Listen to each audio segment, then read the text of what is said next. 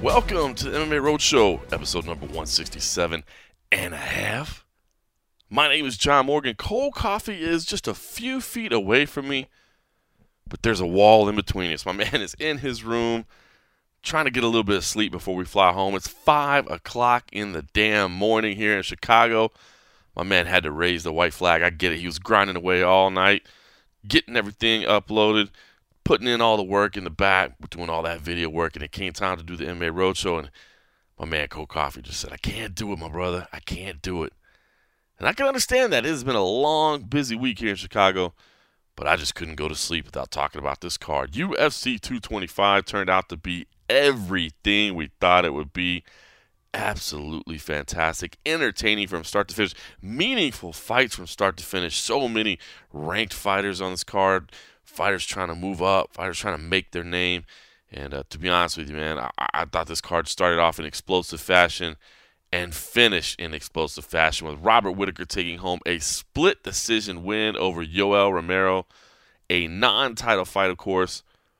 Yoel Romero missed weight on Friday, 185.2 pounds, just barely over that limit, but didn't make it. Made means it was a non-title fight. Whitaker's belt was not on the line, but that did not mean that the drama wasn't there. I thought there was so much tension in this fight, regardless of the fact that the belt was on the line. It certainly didn't feel as if Whitaker didn't have some real jeopardy laid out there for him. And both these fighters impressed, but for different reasons. Their styles are so different. Their approaches are so different. But I think both walk away from this card impressing, even with Yoel Romero losing this fight. Robert Whitaker, a guy that moved up from welterweight, I certainly doubted him plenty of times along the way. I, th- I thought he was too small for the middleweight division, but has, has proven me entirely wrong there. Has had incredible success, of course, rising to the rank of UFC champion and facing an, an absolute monster in Yoel Romero. I mean, they don't get any bigger and stronger and tougher than Yoel Romero at 185 pounds. He is a nasty dude. And this fight lived up to everything that the first fight did picked up right where it left off. Whitaker just continues to get better throughout his career, striking, darting in and out of range, high kicks, low kicks. Uh, you know, the jab was on point. The lead hook was landing for Robert Whitaker. Everything was working. The movement was good. But Yoel Romero can change everything in a heartbeat. Just, I mean, anytime he lands that big shot, there's a there's a possibility that you're going down. And damn if he didn't land a couple of those big shots in the fight. And Whitaker had to have his resolve tested, battling through, nearly getting finished on a couple of occasions. Was actually able to walk away with a split decision win. Uh, I, if you look at the judges' scorecard, it was very clear for the judges anyway. Okay, one and two went to Robert Whitaker, three and five went to Romero. It all comes down to how you scored the fourth round. At least if you're in the same line as the judges. Two of those three judges gave it to Robert Whitaker, and of course that's why he was able to walk around, walk away with the split decision win. Now, I don't necessarily disagree with that. To be honest with you, that that that round was very very close. I was not doing our play by play. Steven Marrocco was doing our play by play for MMA Junkie, and he actually gave that fourth round to Yoel Romero. So the official MMA Junkie scorecard has Yoel Romero walking away with a 48-47. Me, I was doing the recap. I was you still score it, right? I mean, you're still kind of keeping your eye, but not quite as much as when you know your score is going to be the official record. Um, I did have it for Whitaker. I had Whitaker in one, two, and four. Um, but there's some questions there too, right? Because did a 10-8 round need to be scored in there? Whether it be three or, or, or maybe five, but you know, are there some 10 8s in there? Because Whitaker got hurt several times. I mean, that was the stuff that was closest to finish fight. Ultimately, I went with 10 9. Now, oh, I'm going to have to rewatch this fight. I, am going to have to rewatch this fight and rescore it again. But originally, I went with Whitaker. So I was, I felt pretty comfortable with the decision. But it was close. It was close. I can't, I can't call this a robbery. I can't call this, uh, not to me, Not to me. I, I don't think Romero got robbed. Uh, but man, did, did he look as dangerous as ever. Fantastic job again of kind of almost giving away rounds. I mean, the, the, the, he takes certain rounds where he's just stoic. He just moves forward, keeps his hands high, and, and doesn't do anything because he knows he can't waste energy. And uh, man, then we find out Robert Whitaker's hand was broken in the third, but Yoel Romero would just pace himself, and when he decided to explode, he would explode. And and and, and when he lands, you can hit the canvas. It's dangerous. But Whitaker kept showing heart. And maybe that boils down to the fact that he doesn't cut a lot of weight, that he does have plenty of fluid on the brain. Maybe that's why he's able to take some of that damage and not, you know, battle through it. tense, tense. So a lot of interesting stuff to discuss with that. Not just the scoring. I mean, the scoring. You could have a whole discussion on that, right? But but I, but I think it was a pretty close fight, and I don't think this was a robbery. I'm okay with the decision, but there's so much more about this fight. Let's start with the weight first of all. Yoel Romero just barely missing weight, 185.2 pounds. Now he complained afterwards that the commission stopped him from cutting a full hour before he was supposed to, uh, to, to to have to hit the scales a second time. I don't listen. I try to talk to people people weren't necessarily talking a whole lot. You know, Yoel talked about it a little bit, but he does have the a little bit of a language barrier. My Spanish definitely sucks. His English is is good, um, but you know, when you start talking about technical things like that, it's a little bit different than just you know stuff that you use in your everyday life. And he claims that the commission cut him off an hour before uh, he he uh, he was ready to hit the scales again. Now you'll, you'll hear in a minute, but uh, you know Dana White made it sound like it was more like 20 minutes before he thought he was going to have to weigh in again. Um, and I will say, I mean, there was a point where during those morning weigh-ins on Friday, uh, you, know, we were waiting on you. He went to weigh in. They told him he had two more hours. They, they, he came in, uh, and and it was not, uh, what 10 10:46 and they said he'll have until 12:46 p.m. And so uh, he came back and you know there was still probably we thought about another 15 or 20 minutes left as well. Um but I could hear people in the back. So everybody rushes forward. You know, the cameramen getting positions from the UFC. Um, you know, the, the staff is there, and Yoel doesn't come out to the front. And we keep waiting a little bit. And I'm kind of listening, as you do, um, trying to hear what's going on in the back. And I did hear the doctor, you know, basically they told her, hey, the doctor, you know, the, the, the, doctor, he's coming. And she did say, hey, he's not still cutting weight, right? So they definitely told him to stop cutting. Um, but I do wonder if it was more of just a health and safety issue. I mean, I'm sure you guys saw that clip that I shot of, of Yoel Romero in the hallway leaving the weigh-in area. He did not look good. He did not look good at all. Um, it, it, seems like he may have thrown up at some point. Um, there was a bathroom uh, right down the right down the hall from the weigh-in area. It was actually the women's room because the men's room was way on the other side of this floor that we were on. Uh, Esther Lin, photographer for MMA Fighting, I guess uh, she was actually in the women's room uh, and, and, and walked in and saw this, this this vomit on the floor, and then somebody from Yoel Romero's team came in and was looking for an iPhone that I guess they had left in there. So kind of a bizarre situation there. But I mean, you saw the the, the, the film that I had of how bad he looked. You know, you hear that maybe he was vomiting uh, around the weight cut. I mean, it just wasn't a good situation. So, you know, for the doctor to say, hey, we don't want you cutting anymore, I don't think is out of the ordinary. Now, if it was an hour early, that would be a problem. But, you know, they only came back to the scales like 15 or 20 minutes early. So that leaves 40 minutes unaccounted for. And if you listen to the quotes from Dana White afterwards, um, he says he is still kind of wanting to investigate the situation. He says the commission did stop early. But if you listen to what he says afterwards, he says that you know the team took about a 40 minute break and then I think what they wanted to do was put him back in the bathtub with about you know 20 minutes left and have him do one last little session right at the end. That is interesting because at just point two away, maybe he would have made weight. Maybe he would have made weight. Cost him fifty thousand dollars. Robert Whitaker. This fight was named the fight of the night, and rightfully so. But Robert Whitaker walks away with hundred thousand dollars. He gets both of those bonuses. So since Yoel Romero could not get the bonus, so um, you know, big financial impact there. Of course, the, the belt wasn't on the line. Yoel didn't win anyway, so it's not like he you know doesn't get the title, but controversy, controversy nonetheless. Um, Neither guy came to the post fight press conference. I will say, I don't always hate that. Um, you know, especially when you have classic battles like this. When you have classic battles like this, I don't know if there's a quote that somebody can give right afterwards that that will do it justice. You know, I think of the, the classic Jon Jones Alexander Gustafsson fight up in Toronto. Neither one of the guys could make it to that press conference either, and I, I thought it was almost. Uh, almost a beautiful thing, as crazy as that might sound, right? Because neither one of them can come in and, and say anything that would minimize the performance of the others. It just doesn't. The, the, the, fight gets to live for itself. We don't have to hear about anybody. I mean, Yoel talked about a little bit, you know, this whole commission thing in the cage afterwards.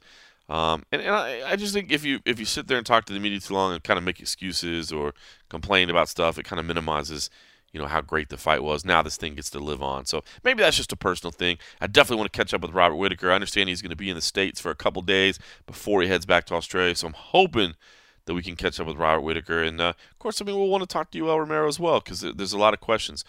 Um, third fight between the two. I don't think it needs to happen. I really don't. I was surprised that Joe Rogan went in there and kept calling for the rubber match. I, I don't know if he's come out on social media. We've been working since the fights were over.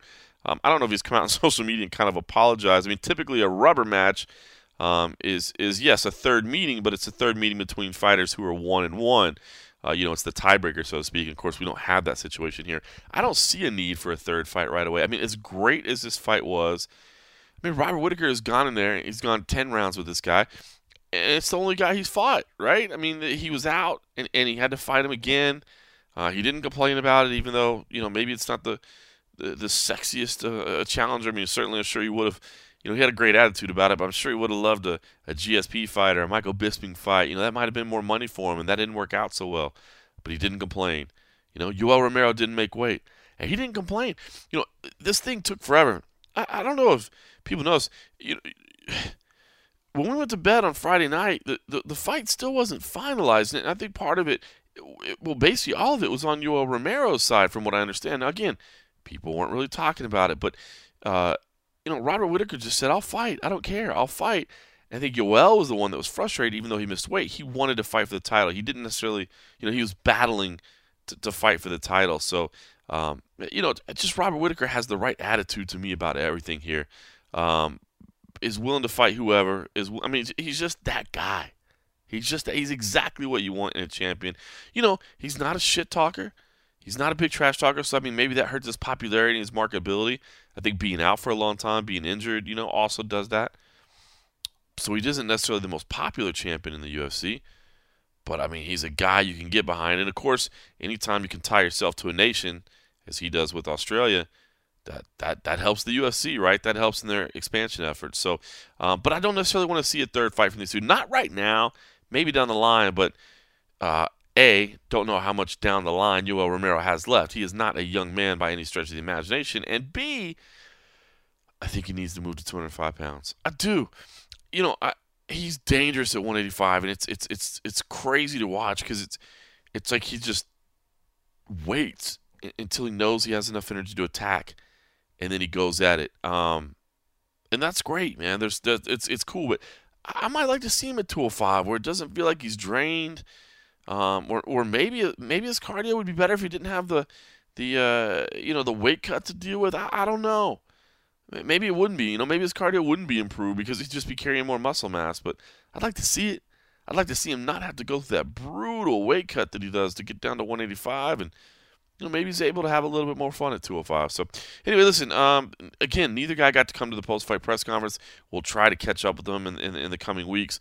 Um, but we did get a chance to talk to UFC President Dana White about the fight, and I figured it would make sense to hear from him about uh, you know kind of what he thought about the fight, what he thinks the plans are next, and again to kind of touch on this commission issue a little bit as well. Let's uh, let's talk about Robert Whitaker. I mean, he, he's a guy that's you know not necessarily the most popular champion on the roster right now. I know he's pretty new there, but can you just tell me kind of what you think about him? I mean, facing Who, a guy Whitaker, Whitaker, yeah, facing a guy like he's Romero twice. Popular you know. in Australia. yeah, but I mean, can, can you just tell me what you think about him? I mean, here he is. He fights Romero for ten rounds. Uh, you know, the guy misses weight. It sounds like he took the fight with no no issue. I mean, what, what's your opinion on Whitaker and kind of where his you know star value is? Yeah, well, th- well, you keep fighting like you fought tonight. Uh, it's going to go up quick. Um, the problem is Whitaker's had some issues. He's had injuries. He had staph infection. Had to pull out of the big fight in Australia. You know, he's obviously had some bad luck, but uh, broke his hand in the third round tonight. You know, but he looked great. He's tough. He's durable. Tonight's fight was incredible. Uh, you know, yeah. Romero obviously looked uh, amazing as well in, in, ways. You know, he's a, a, dangerous guy. But normally, when a guy's 0 2 against a champ, probably not getting a, a, third fight anytime soon. And you know, of course, he missed weight. So I right. wonder. I mean, w- will you actively encourage Joel to, to maybe move up to 205 and, and, and see what he can idea. do there? Probably a good idea. We're gonna have to talk and to him and his team, and yeah, it's probably a good idea to go to 205. Yeah, hi. I'd, I'd like to get your thoughts, please, on uh, what might be next for Robert Whitaker and uh, who might be in line to fight him next. Robert Whitaker broke his hand mm-hmm. in the third round for fact his hand is broken. I just saw him back there, and his hand is swollen up like this. It's it's huge. His hand's definitely broken, and uh, this kid can't catch a break. You know, injured with his knee, staph infection. Now he broke his hand, and he's so talented, and he's so tough, and he's so good. And he's our first champion from Australia, which is incredible. Um, he's just had a, a real run of bad luck. We're gonna have to wait and see how long it's gonna take him to get healthy before we talk about what's next. Would that a couple more? Or would that in any way influence whether or not you have another promotion in Australia later this year? No, mm-hmm. we love Australia. We'll, we'll be back to Australia with or without. Look at if you look at the event that we did for the first time up there, mm-hmm. Whitaker ended up falling out, and we made another main event with uh, Rockhold and Yoel, and look how amazing the event did. The event was a huge success, and uh, every time we go to Australia the fans are incredible. The fights are always good for some reason, and it's just that place is just an absolute home run for us. You got any thoughts about which city or where, when it might be? I don't hear off the top of my head, um, but I know we're going. I think we're going back this year, right? Yes. Yes, mm. we'll be back this year. I don't know where yet, though. Hey, did, Dana, did you have any issues with the commission yesterday and how they handled Romero's weigh-in? What did he say, what, Did you have any issues how they handled the weigh-in yesterday, the commission? Yeah, um, yeah, yeah. That happened. So apparently that happened. I wasn't here, but apparently they gave him two hours to cut weight, and his guy, um, who helps him cut weight, said, "Let's take 40 minutes here." They sat down, they, they chilled out for 40 minutes, and then they said, We'll get you back in the bathtub. And like right when they just started to cut the weight again, the commission came bustling in the room and said, You got to go. And got to weigh in now. So obviously, we're looking into that and we're trying to figure out what happened. And uh, yeah, that is true. All right, in the co main event, it was none other than the notorious Colby Covington.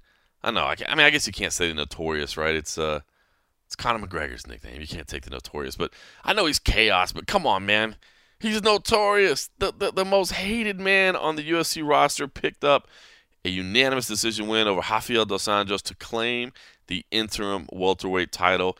And uh, listen, I said it going in. I, I picked Colby Covington almost by mistake. Well, not almost by mistake. It was by mistake. I just made a mistake on my staff picks, but I thought, you know what? I had wanted to pull the trigger. I, I've been a Covington supporter. If you're a long time listener to the show, you will know I have been a, a supporter of Colby Covington's talent level.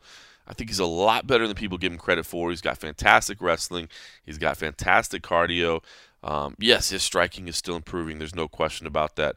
Um, but he's relentless. And and and man, you knew he was going to have to be relentless to beat Rafael dos Anjos.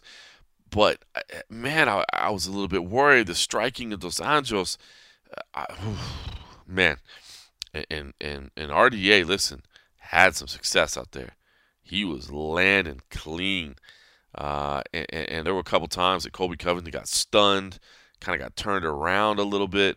I mean, this this was no joke. He was out there banging, but the pace finally got to him. Colby Covington, I think, was finally able to to break him a little bit. I mean, you could see it at the end of the fight.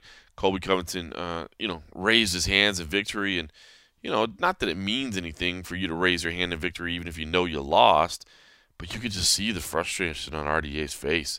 He just kind of sat down, and his his his team kind of came at him. I was like, "Hey, come on, stand up, have you know." Have some confidence in yourself, you know, show the judges that you think you won. But man, Colby Covington relentless pressure. I mean, literally sprinting out to start the fights, uh, to start each round, I should say, uh, and and and just continue. I mean, clinch work, takedown, clinch work, takedown had to be an incredibly frustrating fight for RDA. And and Colby Covington, I think, clearly won the fight. Uh, you know, the 49-46 score I thought was a little tough. 48-47 is the way I had it as well. Um, and Colby Covington is your interim welterweight champion. Crazy. He said he'd do it, and he did. And it is not going to sit well with a lot of people. Now, listen, Colby's shtick is definitely that. It's it's it's him playing a character, man. It's it's him pro wrestling. I mean, it's it's him to a degree. It's not completely made up, you know. But as we always say, you know, you you got to kind of take your personality and turn it up to eleven a bit. I, I do think he goes over the top sometimes. I do. I mean, I I definitely do. Um, you know, the stuff where you classify an entire country, you know, the way he attacks Brazil, you know, calling them filthy animals and that sort of things, that's not right. It, it's it's definitely not right. There's no question about it. Um, and I, I can't support that. I can't stand in support of that. But uh, you know, it doesn't make me hate him. It doesn't make me think less of his abilities as a fighter. And I'm telling you what, it's getting attention all week long. All week long, the stories that clicked the most were Colby Covington and CM Punk. The two people that everybody says they don't care about. The two people that everybody says they hate. I mean, people in the arena. There were there were you know chants of "F you Colby" and "Colby sucks." I mean, it, man, he was getting it for sure. But Colby Covington is now your interim welterweight champion. Um, you know, eh, comments on on Donald Trump. You know, some of those got a lot of headlines. His his comments on. Uh, you know the, the Philadelphia Eagles and, and the Golden State Warriors and the Cleveland Cavaliers and, and all that. I mean, I don't know that that stuff to me, I, I, I don't care about. Um, I mean, if he's taking a, a, a role in basically saying I support Donald Trump just because he knows it pisses people off, uh, who cares? I mean, who absolutely cares? Uh, I, I, do think there is a line, and he, you know, we talked about it, you know, ahead of this fight, and he says, I, I think I, I, walk right up to the line and I don't step over. I do think he steps over it sometimes. And again, to me, it's basically the Brazil stuff, you know, calling calling them all filthy animals. I just don't think you you can do that. You know, I don't think you can do that. I guess the good news is, you know, he's not fighting Brazilian next.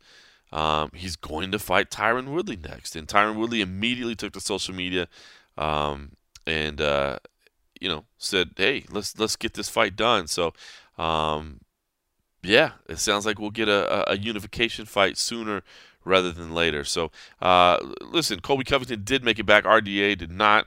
Uh, he was transported as well. I know he was he was disappointed anyway, so I'm sure he probably didn't want to talk to the media. But Colby Covington, of course, wanted to talk to the media. Up there with a a bottle of uh, body armor water that he had written "Nerd Tears" on, uh, and was drinking the Nerd Tears and talking about how good it tasted. Here's Colby Covington. Colby, congratulations on your victory this evening. Uh, obviously, it was a very uh, emotional week. People chanting at you, yelling at you, cussing at you, all that, and, and uh, you know you kind of proved all the doubters wrong. Give me an idea, just what the emotions like, the feelings like to, to have that gold belt that you said you'd have.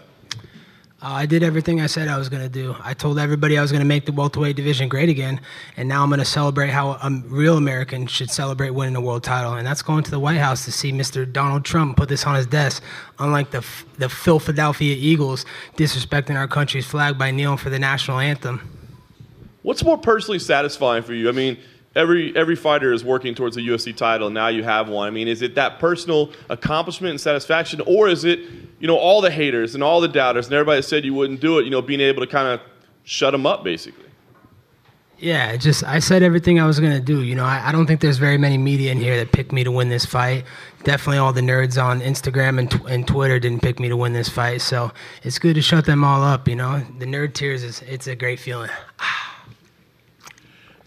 Your game plan obviously was relentless aggression, wrestling. You, you, stuck to it for the full 25 minutes. I want to ask, you know, how the fight played out versus your expectations. Uh, you know, he did have a couple of great moments. He even took you down a couple of times. How did it play out versus what you thought? Uh, you know, he, he did a lot better than I thought he would do. I, I thought I was going to melt him within two rounds, but he's got good cardio, a lot better than Tyron Woodley. So, you know, it, it was a good fight. You know, we put on a good show for the fans And last thing for me, Colby, you know, Tyron took to social media right away and said, "Listen, let's let's do this. Let's get it done." Um, give me an idea. I mean, what's your condition right now? Your health? I mean, how fast could you turn around after a five-round battle like that and have this unification fight? Uh, you know, I'm looking at uh, is the Madison Square Garden card in uh, November? Should be. Yeah, so I'm looking around that time frame. You know, uh, I put in a lot for this camp, so I want to keep getting better. You know, I'm getting better every time you see me. I'm putting a lot of work in Muay Thai, so you know the guy's a fake man. He's out there spitting bars. You should go listen to that, man. If you guys think you hate me now, go listen to him try to do his rap album right now. That's a joke. So. Besides that, you know, he's he's doing his little gossip stuff in Hollywood. He's doing these little B-list ro- movie roles that go straight to DVD. He's doing anything but fight, and that's why I'm here. I'm making this welterweight division great again. Colby, I'm, I'm wondering if you've been able to talk to Dana. When he was here, he said he could get you into the White House. Uh, I haven't got to talk to Dana. You know, I talked to Dan Lambert. He has that connection to get me in there too. So, you know, I think we're going to talk after this conference and uh, definitely get me into the White House and put this on Trump's desk. And uh, explain what's going on with this water bottle. Does that say nerd tears on side? Yeah, this does say nerd tears. All the people out there that uh, doubted me, all the nerds and virgins, which is mostly my haters, this is for them. You know, they're all crying on social media right now. They're all complaining. They're probably saying, you know, oh, RDA is a washed up lightweight. No one gives me credit. I guess I just all I do is talk. I don't. I can't fight and prove it. Colby, congratulations, of course, on the win. Uh, you obviously are a strong wrestler, but you did show other facets to your game tonight. Was that part of the plan, or were you surprised that you know maybe RDA resisted a little bit and you had to switch things up a little bit because you did show more just your wrestling? Yeah, I wanted to come and show that I'm the most well-rounded fighter on the planet, and that's what I did tonight. I can now strike anybody. My pace alone is, is unstoppable. No one can keep with my pace, and, and Tyron Woodley's felt that in the gym. He knows it. You know, he's tired at home. He's probably still out of breath. With that matchup being next, I mean, how how do you see that fight going down? How do you see yourself you know, matching up with Tyron? Uh, it's an easy matchup for me, man. I've trained hundreds and hundreds of rounds sparring at American Top Team with me, so I know how he fights. He's real predictable. All he has is a right hand. He's got no gas tank. He backs up and fights. People are scared of his power. I'm not scared of his power. I'll go right into his power. I'll get him in the clinch. I'll do whatever I want with him. I'll finish him inside three rounds. Mark my words. I know there was a little bit of awkwardness with some of the Brazilian teammates at American Top Team. How do you think they're going to react with you know you and Tyron? I know Tyron doesn't really train at the Coconut Creek Gym, but you know he still represents ATT.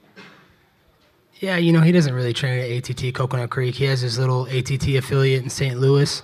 Uh, he's training at Duke Roufus. That's where he does his camps now. He just he's just trying to stay cool with Dan Lambert. You know, Dan's the man, so of course he doesn't want to burn that bridge. But you know, I think the Brazilian teammates, you know, I think they're going to be the same way they were. They don't want to train with me because all the favela masters in, in Brazil want them dead. And if they see that they're training with me, you know, that's not going to be a good look for them. So, you know, it's it's no hard feelings. You know, we have nothing but love around the gym at ATT. It's just business now.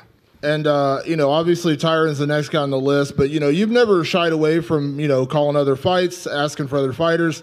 One guy who's out there at welterweight, or hopefully at welterweight again one day, is George St. Pierre. And I heard that, that that's a fight you might be interested in at some point. Yeah, I'm definitely interested in GSP, that Serb sucking Canadian. I'll I'll bury him right where he stands.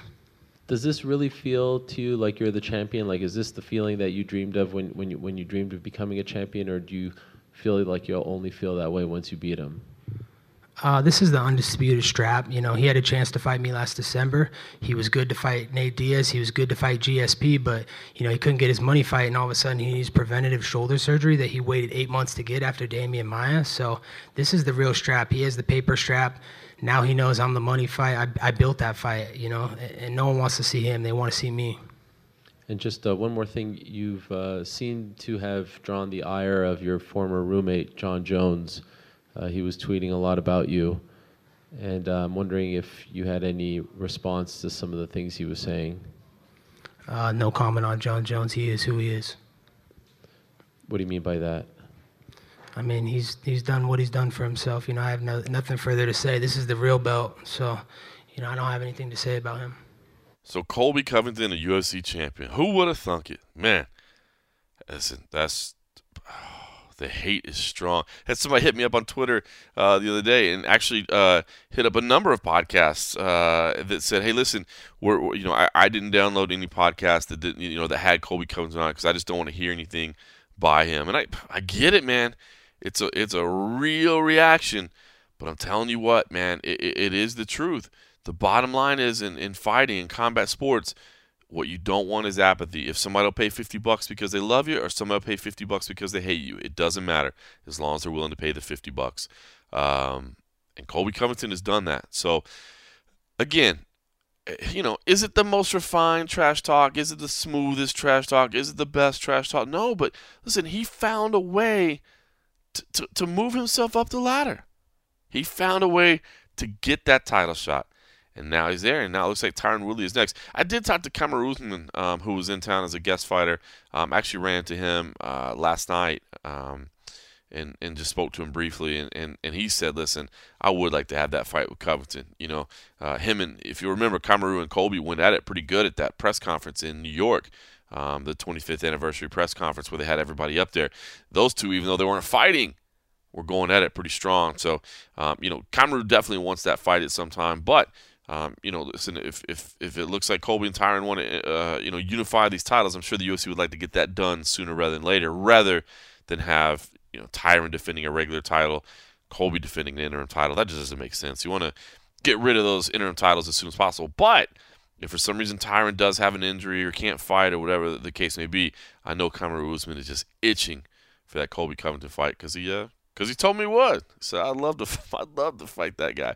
Uh, one, one quick thing too. You may have heard reference there. Some, you know, this we, we talked about the Donald Trump stuff. Um, I did get a chance to ask uh, Dana White. You know, hey, listen. I mean, you, you know, you, you've you've helped Trump out. You know, Trump's helped you out. You guys have a relationship. You know, do you think you can really make this happen?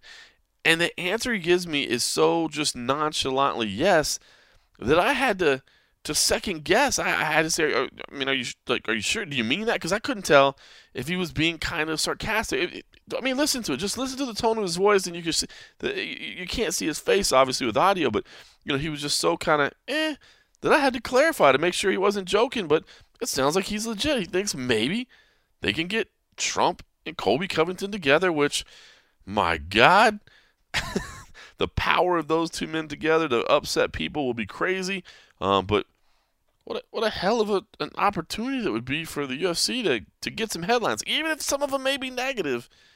Man, you're telling me people wouldn't be clicking and talking about that? Here's here's what Dana told me. Let me ask you about Colby Covington as well, your, your newest champion. Uh, man, you know, you talk about guys that move the needle. He, he definitely does it, though not always in the most, you know, positive ways. I wonder now that, you know, he's a champion, what will you do with him? I mean, will you encourage him to maybe settle things down a little bit? Are you okay with the way he promotes and markets himself? I don't encourage guys to do anything. You know, you are who you are, and it is what it is.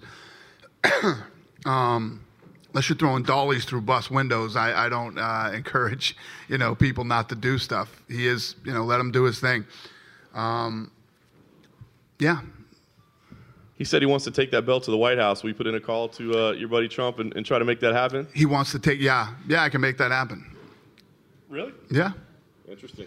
By the way, I should mention if you like what you listen to, and you like the fact that we're staying up super late to do this, do us a favor. Go into iTunes, make sure you're logged in, make sure you subscribe to us. Take a quick second to rate us if you can. Five stars would be appreciated. And review us if you can. Leave a little bit of feedback. Good, bad, hopefully good. Do that. And then tell other people they need to be listening to the show too. All that stuff helps us out. What also helps, especially this week, is if you support people that sponsor us. Like the fine people at Simple Contacts. Now, I don't wear contacts. I don't. I probably need to. My eyesight's getting horrible. So I might be a new a new customer a Simple Contacts. But if you wear contact lenses and you find yourself dreading that annual appointment to renew your prescription, then you're going to love Simple Contacts. It's a great new company that makes this annoying process very well simple. Hence the name Simple Contacts. Simple Contacts lets you renew your expired contact lens prescription and reorder your brand of lenses from your phone or computer in minutes. Who doesn't love that? I'm all about that. Amazon.com. Sorry, brick and mortar stores. I apologize. Simple Contacts bring the doctor's office to wherever you are, wherever you need it. You can take the Simple Contacts vision test online in five minutes, and a real doctor reviews it and renews your prescription. You save time, save money, and save yourself a headache. If you have an unexpired prescription, just upload a photo of it to your doctor's info and order your lenses in minutes for a great price. They do all the hard work for you. This is vision care for the 21st century. Simple Contacts orders, excuse me, Simple Contacts offers every brand of lenses, and their prices are unbeatable. The prescription is just $20.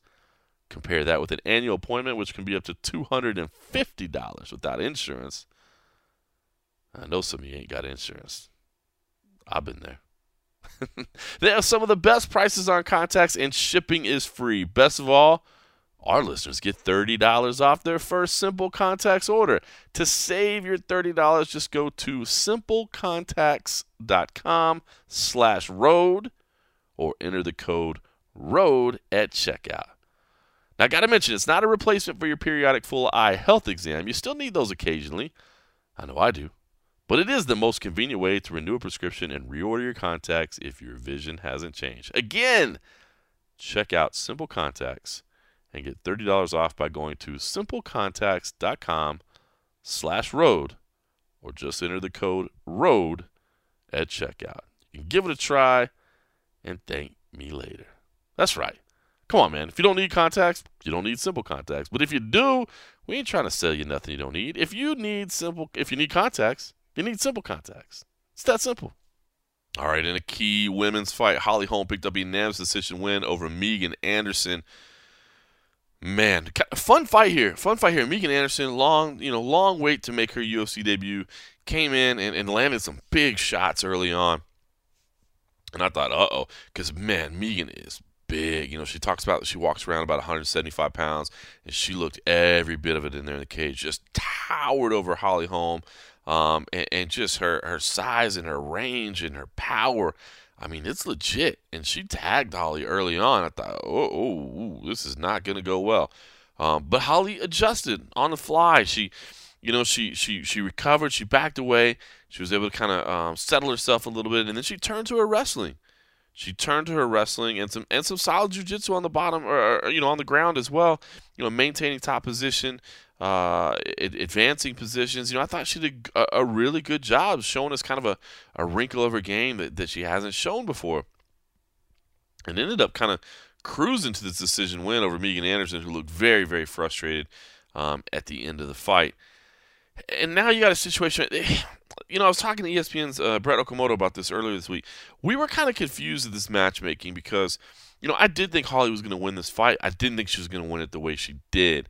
Uh, you know, I thought her movement, her athleticism um, was going to prove problematic for Megan Anderson, who is big and powerful, but I don't think has the speed and, and the and the movement capabilities that Holly does.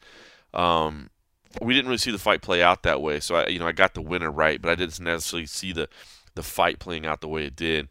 Um, but you know, Brett I think kind of picked it the same way, and that was the, the the confusing part was. Now, what do you do with Megan Anderson? I mean, the whole thing is, is developing the 145 pound division a little bit. Um, and, and, Megan, of course, was somebody that, that people wanted to see fight Cyborg because she is a natural featherweight. She is somebody that would be as big as Cyborg. But now you can't do that fight right now. And, and so I think that's that's why this fight was always a little bit weird. Um, you know, I don't know that you really want to see Holly in there with Cyborg again right now, right? I mean, we just we just saw that. And Holly didn't, you know, didn't do bad, but it's not like I felt like I need to see the fight again. And now, maybe Holly's the 135 contender. You know, Amanda Nunes says, bring it. Let's do that. And, you know, it sounds like Holly, you know, she says she wants titles in both weight classes. And maybe she will. Maybe she'll end up doing both. But it's weird because I don't necessarily know what you do with Cyborg now. Um, maybe that clears up Cyborg to be a coach on the Ultimate Fighter coming up. You know, we've got women's featherweights and heavyweights, and what may be the last season of the Ultimate Fiber. Fiber? The last season of the Ultimate Fiber? the Ultimate Fighter. Um, and and and maybe that you know because she doesn't have a fight right away, maybe that frees Cyborg up to to coach. I don't know who you would necessarily do on the other side of the equation, but maybe maybe that's okay. But I don't know. It just seemed a weird first fight for Megan Anderson. You know, not that any fight in the UFC is a gimme, but you know this just seemed like an especially tough one. Um, and, and, now you kind of ruined the opportunity of her fighting with Cyborg. So, um, you know, rough, rough, rough debut for Megan Anderson, but she'll be back. She's continuing to improve, and she's definitely got some legitimate physical tools. Uh, meanwhile, Holly Holm, you know, maybe she gets another shot at the 135 title. Maybe, you know, the former champion coming back, the, the, the two women that have beat Ronda Rousey, who of course went to the UFC Hall of Fame or will go into the UFC Hall of Fame, but was named to the class uh, that night. Uh, maybe those two fighting off, you know, would mean something. So I don't know. I, I thought it was a gutsy performance by Holly Holm, and I'm impressed. I'm still a little surprised with the booking. I don't know what to do with Megan Anderson next, but um, a good fight nonetheless. Another good fight was Tai Tuivasa and Andre Arlovski. Tai Tuivasa, the fast rising heavyweight out of Australia, uh, you know, raw, hard hitting, you know, kind of the the new version of Mark Hunt, so to speak. Uh, you know, which I don't think he'll take as an insult since that's his training partner. But Tai did beat to, uh, Andre Arlovski 29-28 on all three cards.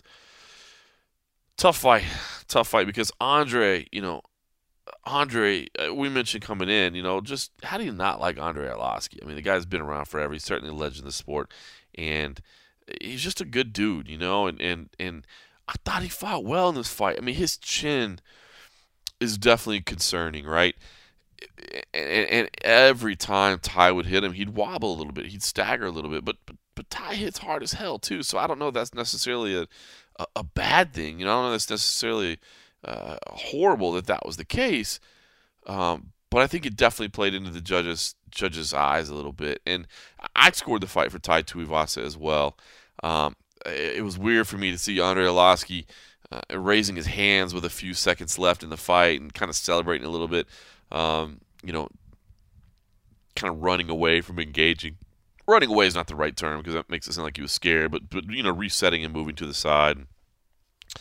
I don't know that that was the wisest decision he could have made. I mean, I, I don't know that he would have been able to salvage it in that, that last bit. I thought Andre looked good. I mean, I do. I think uh, finding a young up and coming stud, uh, and and you know being able to to stick and move and deal with some of the power punches and fight through it. I thought it was good, man. I was I was impressed with you know the way Andre Arlovski fought, but I just think Tai's power was too much, man. Every time he landed, whew, scary, scary stuff.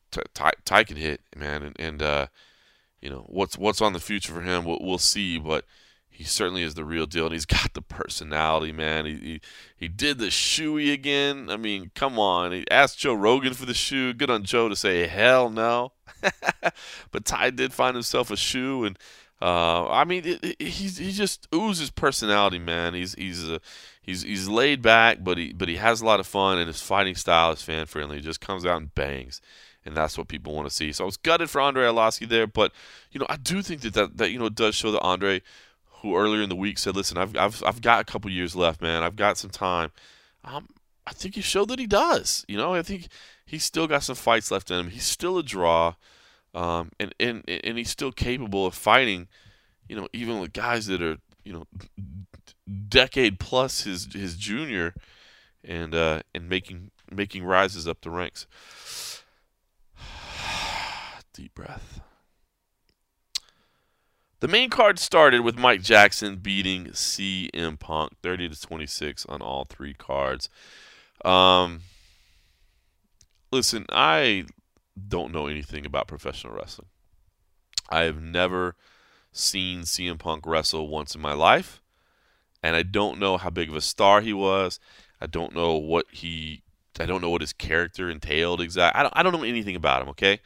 So when he signed with the UFC, I, I didn't know what to expect. I mean, my only I guess my only experience with a WWE superstar coming to the UFC was Brock Lesnar, and um, you know Brock is an entirely different personality. But I like CM Punk, man. Every interview I've had with him, every time I've talked to him, he just seems like the most sincere, um, kind of just a, a hard-working guy, I guess, and and and a guy that that admitted like I know this is crazy, but damn it, I love this sport, man. I'm a fan, and I know that you know being a star helps drive ticket sales, helps drive uh, pay-per-view sales, and I know I can help this company, and because of that, I want to try this. And, and he talked to Dana White, and Dana White said yes. And we know what happened the first time, but then, you know, you start thinking, ah, Mickey Gall, man, Mickey Gall's legit. Uh, he loses that fight, and then he gets a second shot. And and I did think the fight with Mike Jackson was the fight to make. There's not a lot of guys you can match CM Punk with. Uh, this was the right one. And CM Punk just just didn't just didn't show it in there. I mean, he showed heart The guy, I still think the guy deserves credit for chasing his dreams, for trying something that is incredibly difficult, and and doing a good job at it. I mean, at least doing a, I mean, a, a good job of, you know, committing himself to preparing. But it's it's just not showing up in the cage. You know, I guess there was patience there tonight, and he sure showed heart. Man, there were times that he could have just kind of packed it up and and, and turned it over and given his neck and, and called it a night. Um, and he didn't, man. He got up off the canvas every time. You could see the frustration in his face. You know, to, to, to do that and to lose at home, especially, you know, to, to here in Chicago where he lives, um, I know it had to be painful for him. Uh, and I I respect him, but it's just not there. The skill's not there. He's stiff on the feet. There's no question about it. Um, you know, the the striking attacks were not impressive. You know, he was able to work to the clinch. Um, he knew he had to get inside and try to grapple a little bit, but he but he really wasn't able to get you know the takedowns very, you know, very reliably. Um, and and of course Mike Jackson. Um, Mike Jackson dominated the fight, and he proved that CM Punk doesn't belong in the UFC. But I'll say this. I, I wasn't impressed with Mike Jackson either, man. I was impressed with some things. I was impressed with some things. I did think he looked comfortable in there. I did think his striking looked fluid. But I think he showboated too much. He he was dominating a guy and should have been able to put him away. And I get it early on, you're trying to be cautious. And I again I like Mike Jackson too, man. I've worked alongside. I mean, we know he's an MMA journalist as well as you know a fighter. I mean, I've I've worked in press rooms with him. I've talked to him this week. I met some of his buddies. You know, uh, Mick Maynard has has known Mike Jackson for like ten years. I mean, the guy fought as an amateur for him. You know, Mick likes him. His family likes him. I mean, Mike is a good dude, but I think he screwed up here. I think he screwed up. I, I think he had an opportunity to finish CM Punk to do what Mickey Gall did, to go in there and just put him away and say, you know what, you're not on my level, and I'm going to show the world you're not on my level. And instead, he showboated, you know, and he, he, he, I, man, I saw the clip. He tickled him at one point. You know, I, am not going to lie, I didn't catch that live. Um, but, you know, he tickled him in there. I mean, he had the, the, the weird stuff where he was kind of looking away and, and, and, and, and striking. And um, I don't know, man. I just, I feel like he could have finished the fight, and he didn't. Um, and it it did not sit well with with Dana White. Um, Dana White had some incredibly incredibly harsh words, um, and made it clear that uh, that Mike Jackson is not going to to fight any longer for for the USC, even though he picked up a win here. Uh, Mike Mike took to uh, to Twitter, to social media to kind of protest all of this. But um, I, I, guess to set it all up, let's let's hear Dana White on uh, on both Mike Jackson and CM Punk. You can get get his thoughts on on both sides of this fight. And last question, obviously CM Punk, you know, suffered a tough loss tonight. Uh, I have to imagine that's it for him. But I mean, did you talk to him after the fight? And, and I got to, I mean, is that it for him as far as how many chances you're going to give him in the UFC? Did he do any media after the fight? Huh? He was transported. Oh, he was? And everybody got transported tonight. Um, yeah. Uh, no, it's prob- it should be a wrap, you know the, the guy's 39 years old. I love the guy. He's the nicest guy in the world.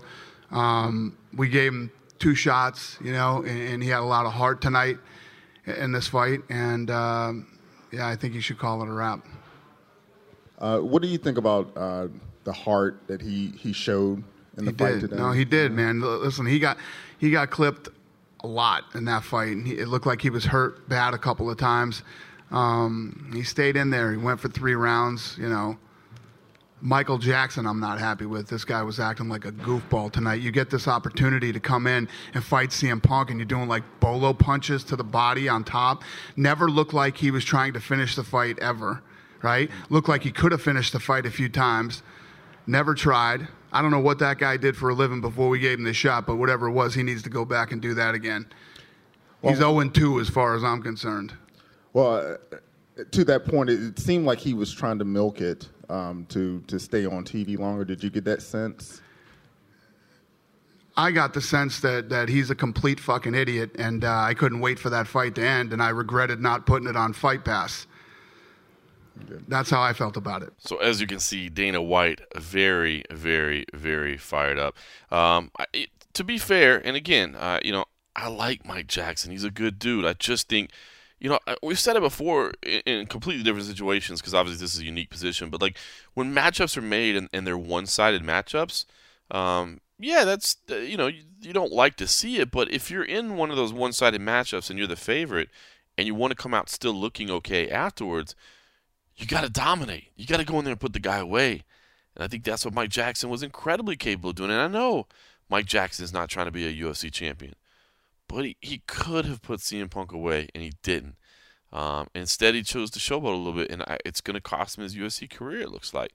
Um, I do think, again, in fairness, uh, that Jackson should get a chance to defend himself. And he talked about a little bit of stuff. He said, listen, I wasn't just uh, acting a fool when I was looking away.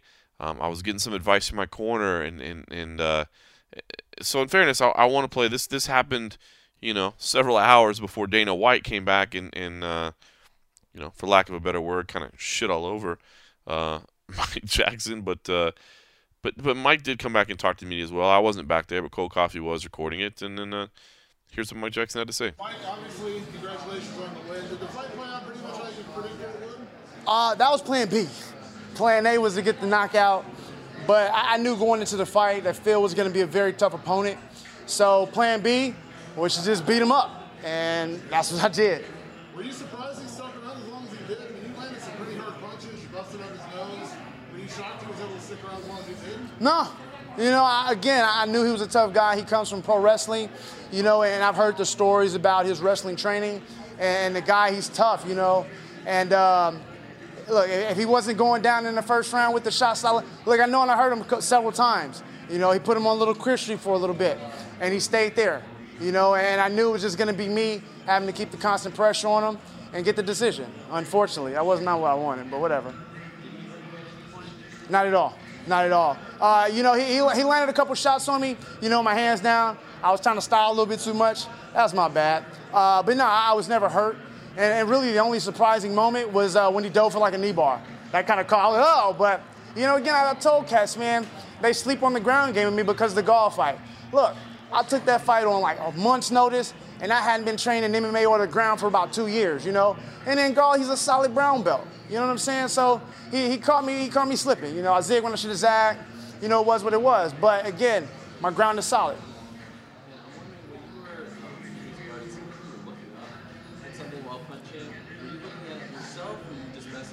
I'm not that vain, Ariel. I was actually looking in my corner, had UFC Hall of Famer Pat Miletich. Of course, I had Crew Bob and my Truth About Stuff podcast co-host, Show Enough Stuff, Richard Burmaster. You know, I was just kind of looking at them, looking for a little bit of instruction. But then I also knew if I wasn't necessarily looking at him, he didn't know when the shots were going to come. And every time I was looking away and I would throw the shots, I felt them land. Maybe, but man, the guy's tough, man. I hit him with some solid right hands, and the dude, I mean, I hurt him a little bit, but then once I put the pressure on him, you know, he did what he was supposed to do. He tied up, and, and look, I, if I couldn't get him out of there the first round, I knew it was going to be a long night. And I mean, we, we went the whole 15 minutes. If you were giving him advice, would you tell him to stop? That's what I would tell him. Stop. I don't, you know, and not. I, it's not a disrespectful thing, but look, this is a this is a sport where your life is on the line, you know, and, and I get it, and look, I respect him 100% for his willingness to step in there, but now you're just putting your you're putting your health at risk. I mean, he's in, he I, I sent him to the hospital, you know what I'm saying, and I'm not top tier level. I know what it is with me and my skills. Can I compete with some some guys in the UFC? Of course I can. But as far as him trying to continue with the sport, I highly advise against it just just for his safety. Mike, you after the fight, you gave him a hug. Did you talk to him at all? Did you say anything to him after the fight? Hey man, I, I just told him it was 100% respect, man. You know, I, I know this kind of got started when he called me a can on the on the, the interview, but again, that was a few years ago, and I kind of took it personally. But as I've grown as a person, you know, it was water in the bridge. Everybody has their opinions, and if I really cared about what all these people say, I'd go crazy, you know. So I, I it, it would it, I got the fight. That's really what it was about. And once I got the fight, you know, I, it was water under the bridge, you know. Um, but it, always, there's been 100% respect from my end because I know what it takes to make that walk. You know, not only just to get in there, I know what it's like to take that walk. And the nerve, well, tonight I ain't really had too many nerves. It, it was, a, it was a different feeling tonight. But I know what it's about, you know. And so all, all uh, 100% respect to the guy. All right, so there you go. You know, make up your own mind. The uh, the CM Punk experiment, it seems like, is over. Uh, I I will always have respect for that guy. Uh, I, I like him, but I, I I will say I do agree that you know his MMA career should be over at this point. You know, I, I don't know that he necessarily. Um, he says, you know, that he wants to keep doing it, maybe, and that he would, you know, maybe try to fight on the on the regional stage. That's what he said after the first fight. You know, after the second fight, I don't know if he still feels that way or not. But, um, you know, uh, not to say that he can't ever get to a higher level, um, but I definitely don't think he's capable of being there now. And uh, I feel bad for Mike Jackson, man. I hope there's some regional promotions that might give him some chance. You know, the, uh, no longer involved with LFA, but you know maybe they'll give him the spot, or I mean maybe Bellator will want to pick him up. I, I don't know. I don't know. There there are spots for him, but I, you know, I, I think that he had a chance to, to make a statement here tonight, and uh, you know he made the wrong statement. Uh, a guy that did make the right statement was Curtis Blaydes. Good lord, um, scary, scary.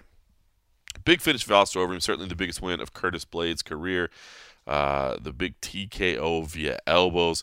Uh, Blaydes started out kind of cautiously, and uh, you know it, it, was funny. The crowd was booing, but it's like, dude, you have two of the biggest dudes in, in the sport in there, both of them capable of putting your lights out. Uh, and neither one of them wanted to overcommit, and the crowd kind of booed him a little bit, which I thought was a little bit ridiculous. Um, but whatever, it, it, it is what it is. Uh, and Curtis Blaydes, you know, turned to his wrestling a little bit about two minutes into the uh, the second round. Was able to get a takedown there. And of course, in the third round, he took the fight to the floor and landed those nasty elbows.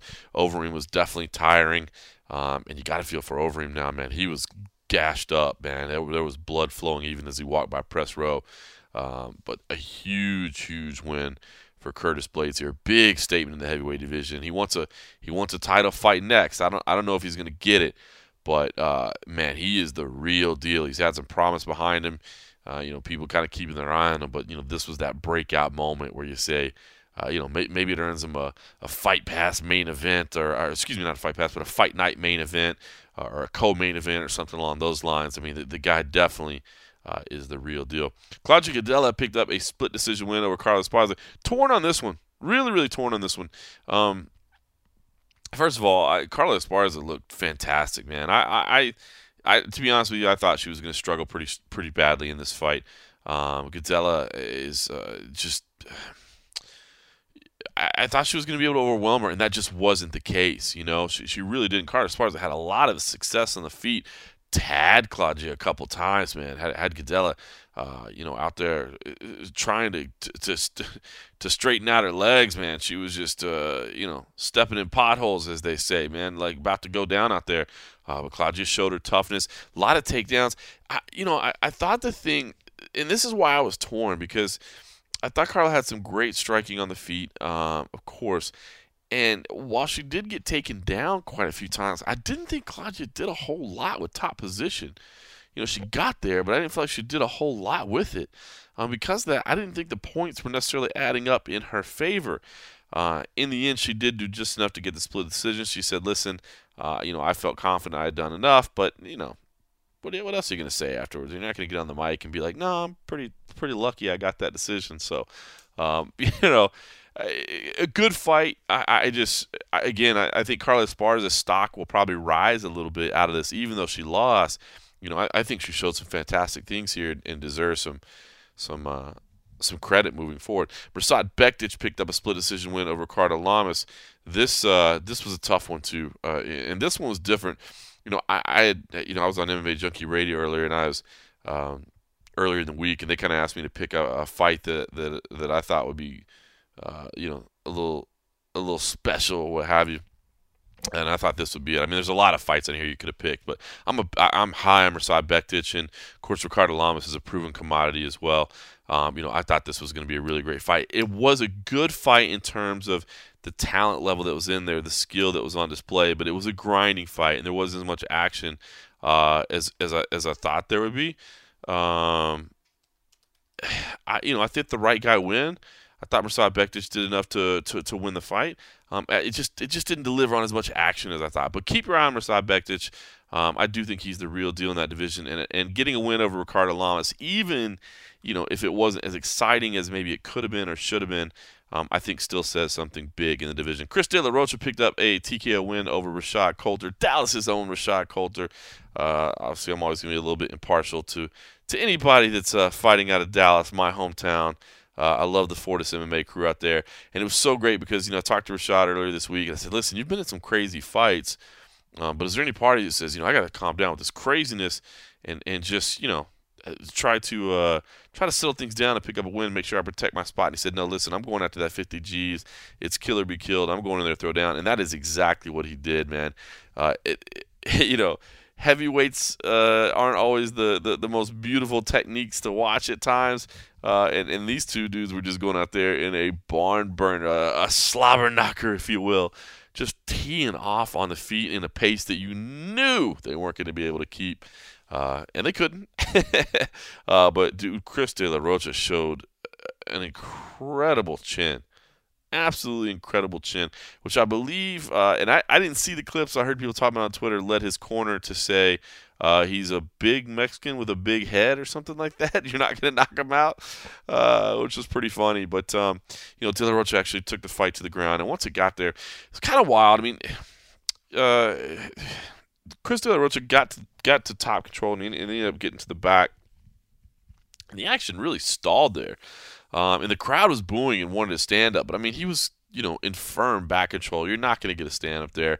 Rashad just simply couldn't get off the ground. And, uh, you know, Kevin MacDonald's watching closely, and, and, and the punches are coming in. And they're not enough really to stop the fight, but you can't stand it up either. I mean, not with a guy in back control like that. So, you know, Rashad Coulter is, is forced to to just kind of take the weight, and uh, you know he was he was he was stuck and he and he couldn't get out, but uh, you know eventually Chris De La Rocha got just enough room to uh, to land a couple of big shots, and MacDonald waved it off. And Coulter hated the stoppage, and, and I get it. You know, he wasn't taking a ton of damage on the bottom, um, but he took enough damage where I, I didn't I, I didn't have an issue. So uh, no problem with the stoppage. I, I hope Coulter is 0 3 now in the UFC. I hope they find a way to keep him around again. I know I'm biased. It's a Dallas guy, but come on, man. He went in there and threw down. You, you, the, the, crowd was on their feet, that's for sure. Uh, Anthony Smith scored a big win over Rashad Evans, 53 second knockout. Tough to watch, no question about it. Big knockout. I mean, Anthony uh, Anthony Smith is, is a tough dude, a big dude that, that was moving up from 185 to 205. Looks like he fits in the division there for sure. Called out Sam Alvey afterwards, which I think is makes a lot of sense. Um, Anthony Smith wants him on that Nebraska card, so maybe that'll happen. Anthony Smith uh, had his debut in there, but uh, you know the real story here, I think, is Rashad Evans. Um, man, I talked to him earlier in the week, and he was in such a good state of mind, talking about just kind of enjoying himself and and uh, you know being passionate about what he's doing, and knows he has other options in his career in the future, um, but did say that uh, that you know he uh, he loves the sport and wants to fight. But 53 seconds, big knockout. You know, the knee, the knee, the knee landed clean, and uh, that was all she wrote. So, yeah, tough to watch. Um, President Dana White did did talk to us afterwards again uh, during his lengthy scrum and uh, said that uh, it does sound like maybe Rashad Evans is going to retire, and he didn't commit to it, um, but figured you probably at least want to hear it so you can judge for yourself. I mean, as Dana even qualifies, hey, it's you know people are emotional on fight night, but um, it did sound an awful lot like uh, like Rashad is ready to hang it up. And uh, going back, I want to know about uh, Rashad Evans. Obviously, he had a devastating knockout loss. It has a great history in the company. Just what were Yeah, your yeah. thoughts on on his career and where he stands? Yeah, yeah. Uh, you know, w- when he lost, I had him come back to my room, and uh, you know, we hung out and talked, and uh, yeah, it's, it's sad. I, I, you know, the guys. Rashad was on season two of The Ultimate Fighter. You know, so he was around through the whole, you know, building of this company, and and and uh, yeah, we, we we all get old, man, and, and this is a young man sport. And uh, but he, you know, he if you look at what he, he won the Ultimate Fighter, he became a world champion. He, you know, was with th- this team where he was like the guy and built all all these, you know, young up and coming fighters. He's been in big, huge fights. He's been on the ride with us the whole way, and he got to close it out in, in his hometown of Chicago. So, um, uh, not a bad run, you know. Hey, Danny, just one brief follow up from me. You said when you met with Rashad, you know, you talked about that, and then you said, hey, he got to wrap it up here in Chicago. Did he indicate to you that, that this is it for him? Yeah. Yeah, he did. Yeah. Again, I, I don't want to stomp on his, you know, if he was going to retire or, or, whatever, I don't want to steal the, you know, steal the thunder from him. Um, but yeah, I, th- I think that, you know, and obviously after a fight like that, he's super emotional too. So, um, yeah, I hope he does. All right, so leaving it a little bit open ended there. You know, leaving the door open, I should say, maybe a little bit for Rashad Evans to make a different decision, but every indication from Dana White is that that's going to be it for Rashad. So, um, man, these guys we've been following for a long time, man. These guys that we that we saw come up in the sport as the sport was really starting to to you know rise to prominence are now hanging it up. So it's uh, you know, I guess this is what happens in the sport, but it's tough to see these guys walk away. Uh, a future UFC Hall of Famer, to say the least. Sergio Pettis picked up a split decision win over Joseph Benavidez. Uh, Sergio looked sharp, man. He really did. Takedown defense was there. Striking was good. Benavidez showed some pop, showed some power, but Sergio was really able to deal with it well. I was impressed with, you know, he would take the shots and, and, and just kind of continue to move forward. I mean, it didn't seem to bother him much, even though you could hear. I mean, the, the sound it was making, you could tell it was landing clean. Uh, great takedown defense again, like I said, from Sergio. Uh, I mean, just overall, I thought this was one of those performances. I mean, this was that type of performance against a top level guy that you that you knew Sergio has been has been capable of for a long time. Um. Yeah, I, I just I, I'm torn on this one too because, you know, did Sergio Pettis benefit from the long layoff of Joseph Benavidez? I mean, yeah, there definitely looked to be some some timing issues early on. Um, I, I, did think you know Joseph Benavidez fought well, uh, and he was heartbroken, man. To uh, you know, you got to think that you know he feels like after all this time away for the knee injury, now to have a setback. I mean, Benavidez is established in the division. I don't think he's going to drop a long way down the rankings, but you know, I'm sure it's hard for him to be away from that long. And this, I mean, God, this was not a kind return to him. I mean, you can't give Joseph Benavidez, you know, you can't go too far down the list. I mean, he, he's just too well accomplished in his career. Um, but this was a tough, tough ass to come back against Sergio Pettis, who, again, I mean, it was just not that Sergio couldn't couldn't beat Joseph Benavidez on any given night, but you know, man, you, you look at a combination of a Sergio Pettis looking that sharp against a Joseph Benavidez, who uh, I thought didn't look bad at all, but was also returning from that long layoff. Um, it's tough. So you know, Benavidez as he walked out, it was clear that, that he was heartbroken. Meanwhile, Sergio um, gets a signature win and now says, "Hey, listen, I want the winner of that newly announced uh, DJ versus Cejudo fight that's taking place in Los Angeles." In August. So we'll see whether or not that happens. Charles Oliveira stepped in on short notice, picked up a first round submission win over Clay Guida. Tough, man. Clay was so pumped coming into this fight, fighting in Chicago. My God, his interest, his entrance was amazing. Uh, kick start my heart jamming through the through the arena of Chicago's own. I mean, he's not a Chicago guy, but Illinois' own. And man, the the people are uh, you know throwing down, and and uh, it was it was going to be a fight, you know. And, and Clay came out there, but Oliveira looked crisp on the feet, man. He really did. This is a submission win, which Charles Oliveira tied Royce Gracie for the most submission wins in in company history with ten. Um, but you know, definitely not just a submission. I mean, he was he was tagging uh, he was tagging Clay on the feet a little bit and forced kind of a I don't want to say a, a, a panic shot, but yeah, kind of. Uh, I mean, it was it was it was kind of a panic shot, and, Charles Oliveira lashed onto the neck and, and got the finish uh, via the first round submission. So tough, man. T- tough to see that happen. Uh, I, I, like Lee Guida a lot, man. The guy's been around, done everything. Um, but but Charles Oliveira took advantage of him here. Dan Ige started the night out, uh, 52nd win over Mike Santiago. Uh, Dan Ige, who uh, trains in Las Vegas, Hawaiian-born fighter, but trains in Las Vegas. So it was good to see him win. I, obviously, I, I, end up running into him quite a lot when I, I take my son to go train at Extreme Couture. Uh, so obviously, I'm kind of partial to, to seeing those guys. You know, you, you see him in the gym, you see the work they put in, and, and listen, it's the same for every fighter on the roster. they all work their asses off. But when you get to see them firsthand, man, I think it means something to to to, to watch them win. I know how much it meant to him. But the thing that I, I that, that stood out to me about this Dan Ige fight that I wanted to point out is uh, I love the fact that you know he he he, he scores the, the, the big strikes and then he gets the fight to the ground. He wants the choke. He gets to the back. He gets the the, the, the you know the body triangle in position. And, and, but the choke's not there. And instead of continuing to hunt for it, he just says, "The hell with it." Then I'm just going to strike away. I think sometimes, and, and I get it, there's a balance, right? You don't want to gas yourself out, especially early. I mean, we're talking about a minute into the fight. But I think sometimes fighters get into this position where they look for the choke, and, and, and, and I see it from the back and, and on top as well. You know, they try to grab the guillotine from the top, they try to grab, um, you know, the, the rear naked choke from the back, and, and, you know, while you're not able to get it, you're giving that guy time to recover. And I think when you've got somebody stunned and you're on top of them, finish them. Go finish them, you know. And if the, if the choke isn't there quick and it's not there easy, hell with it. Just go for the strikes. And uh, that's what I was impressed with Danny Ige. He wanted the uh, he wanted the, the choke, but it wasn't there, and he's just like hell with it. I'm going for the strike. So. Um, I can respect that. And I think that's a good example for, for other people. Um, so UFC 225, big big event, and I think it ended up being very entertaining. Some controversy, some fun. Um, so I want to touch on this weight cutting thing.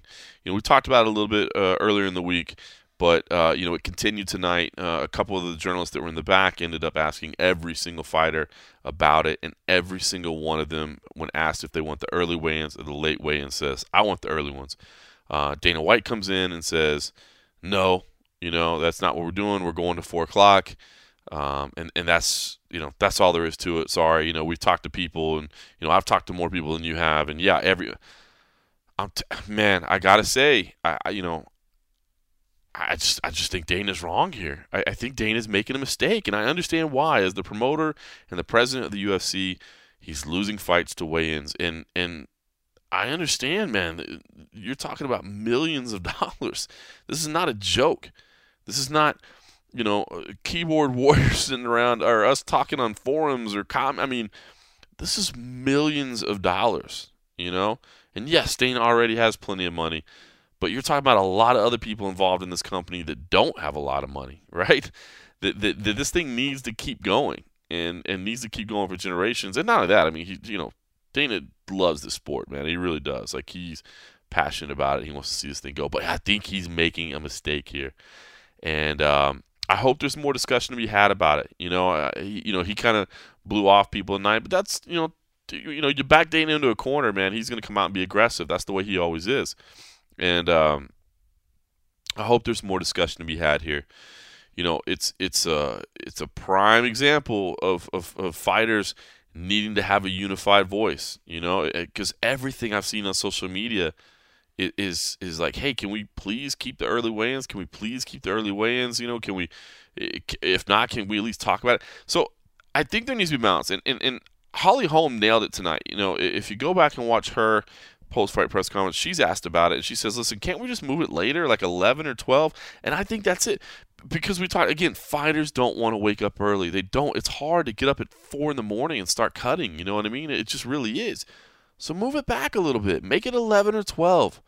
Again, still hit that two hour window. Again, the biggest thing about this is, you know, I, I don't think you need to have the fighters on wait for hours. And that's what happens with the old four o'clock weigh ins, the four o'clock weigh ins at the arena. Now, if you're telling me you want to do four, but you don't want to do ceremonial weigh ins at arenas anymore, well, that may be a possibility. Maybe the fighters do weigh in from four o'clock to six o'clock or whatever. It's still less time to rehydrate, but at least they're dehydrated for less time. I, I mean, listen, I, we got into this discussion before, and, and, and I'll continue to have it, but all I really want to say right now, I just I, I hope that Dana will listen, you know, to, to what's going on out there. Because I understand what his concern is, completely understand what his concern is, and some changes probably do need to be made. Um, but I don't think this is the way to do it. I think going back to the way it was isn't isn't wise. Um, and I guess I'll just leave it at that for now. I mean, we're, we're trying to talk about UFC 225, and I'm telling you right now, this weight cutting discussion isn't going anywhere. It's not going anywhere. It's going to be a big topic of discussion, and, and, and from it is going to be continued talk about unionization of fighters, and it's going to be a big topic about when these weigh-ins are done. So I'm interested to see what happens. And let's not forget, the athletic commissions have something to say here too. Now, listen, the athletic commissions want to work with the UFC, right? I mean, they, they want that money that the UFC provides for uh, when, when when the UFC comes to town. So they're going to work with them. I don't think they're going to dig their dig their heels in and say no. You know, we're not going to do that. Maybe Andy Foster might out in California. He's pretty committed to this, uh, you know, weight cutting reform type thing. But um, I, you know, I just think this idea that you know that Dana says he's talked to every you know more fighters than we have, and and and and that could absolutely be true. Obviously, he has direct contact to anybody in the roster he wants at any time that he wants. So maybe it is true. But all I'm saying is, from what I've heard firsthand, on record and off record, and from what I've seen on social media, the exact opposite seems to be true. Um, and and you know, if that's the case, then I think more discussion needs to be had about it, other than like, let's just flip the switch now. Uh, one last little note. Kelvin Gastelum was a guest fighter in the building tonight, and uh, Dana White actually revealed that Kelvin was supposed to be a uh, a backup fighter basically for Whitaker and Romero. If something went wrong, which did, that Kelvin Gastelum could come in. You know, they, they they like to do that sometimes. They don't publicize it very much, but they'll they'll have a fighter on standby. They'll pay him, and they'll say, "Hey, listen, keep yourself in shape, train, make sure you can cut weight, make sure you're good to go, and uh, maybe you fight. If not, we'll still pay you a little bit of money. If you fight, you'll make even more money." And Kelvin apparently had to turn that opportunity down um, because of, of what Dana just referred to as personal problems. Uh, I reached out to, to, to Kelvin's manager. Kelvin's uh, manager didn't respond to me. I understand he had a lot of stuff going on. Ali Abdelaziz is a busy, busy man uh, that had a lot of stuff going on, and it was pretty late at night when I reached out to him. So maybe we'll hear more. Um, but just found that to be an interesting footnote. We will have an interview with Kelvin Gastelum. He was again a guest fighter. Didn't mention anything about it. I asked Cole Coffee. I was like, "Did anything like that come up?" He said, "No, didn't mention anything about it." So um, just another interesting footnote there. So, all right, listen. Uh, yeah, UFC 225 was fun. A lot going on next week. Dana White's Contender Series returns on uh, Tuesday night. We'll definitely have that covered. And then guess what? I'm actually going to take a couple days vacation. It's a non UFC, non Bellator week. So even though we have that Contender Series event, which I think will be fun, um, then the weekend is uh, is just CES MMA on AXS TV and Cage Warriors on Fight Pass. So you still got some MMA, but not the not the highest level of MMA, more the uh, the regional promotions, which you know we'll still cover on MMA Junkie. But I'm to take a few days vacation. I'm actually to watch, um, spend a couple days watching the World Cup, which I'm excited about, even though the United States didn't make it. Uh, Thursday, don't forget on Thursday, Conor McGregor has his court date in Brooklyn. So we'll have some news from there. We won't be there personally, but I do know that USA Today is going to have some videographers and reporters there. It's a big enough story that they didn't even need sports. Uh, you know, they didn't they didn't need the specialists here at MMA Junkie. Uh, they're they're using the, the national news desk to go cover those dates in in uh, that court date in Brooklyn. So uh, some news there. And uh, listen, it, it, sounds like you know. I mean, we said all along he's probably going to get probation, but uh, Dana mentioned a couple times tonight. You know, again that he sees Khabib and Conor as the next fight. So uh, if you want to see that full scrum, I know we had a lot of it here, but the, it was much longer. If you want to see everything with Dana, that is on YouTube. Anyway, listen, it's uh you know six o'clock in the morning. Got to head to the airport here shortly. My man Cole Coffee is gonna be finishing up his little sleep session, and I'm gonna have him uh, help me get this bell. I'm learning. I'm learning. Uh, I'm I'm trying to figure everything out.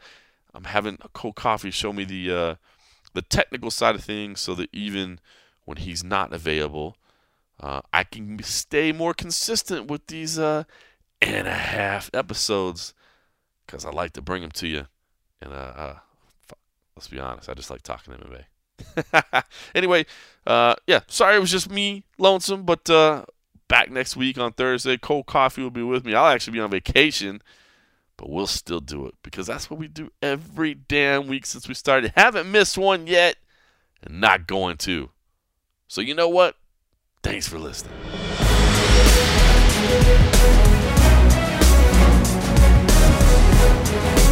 Thank you.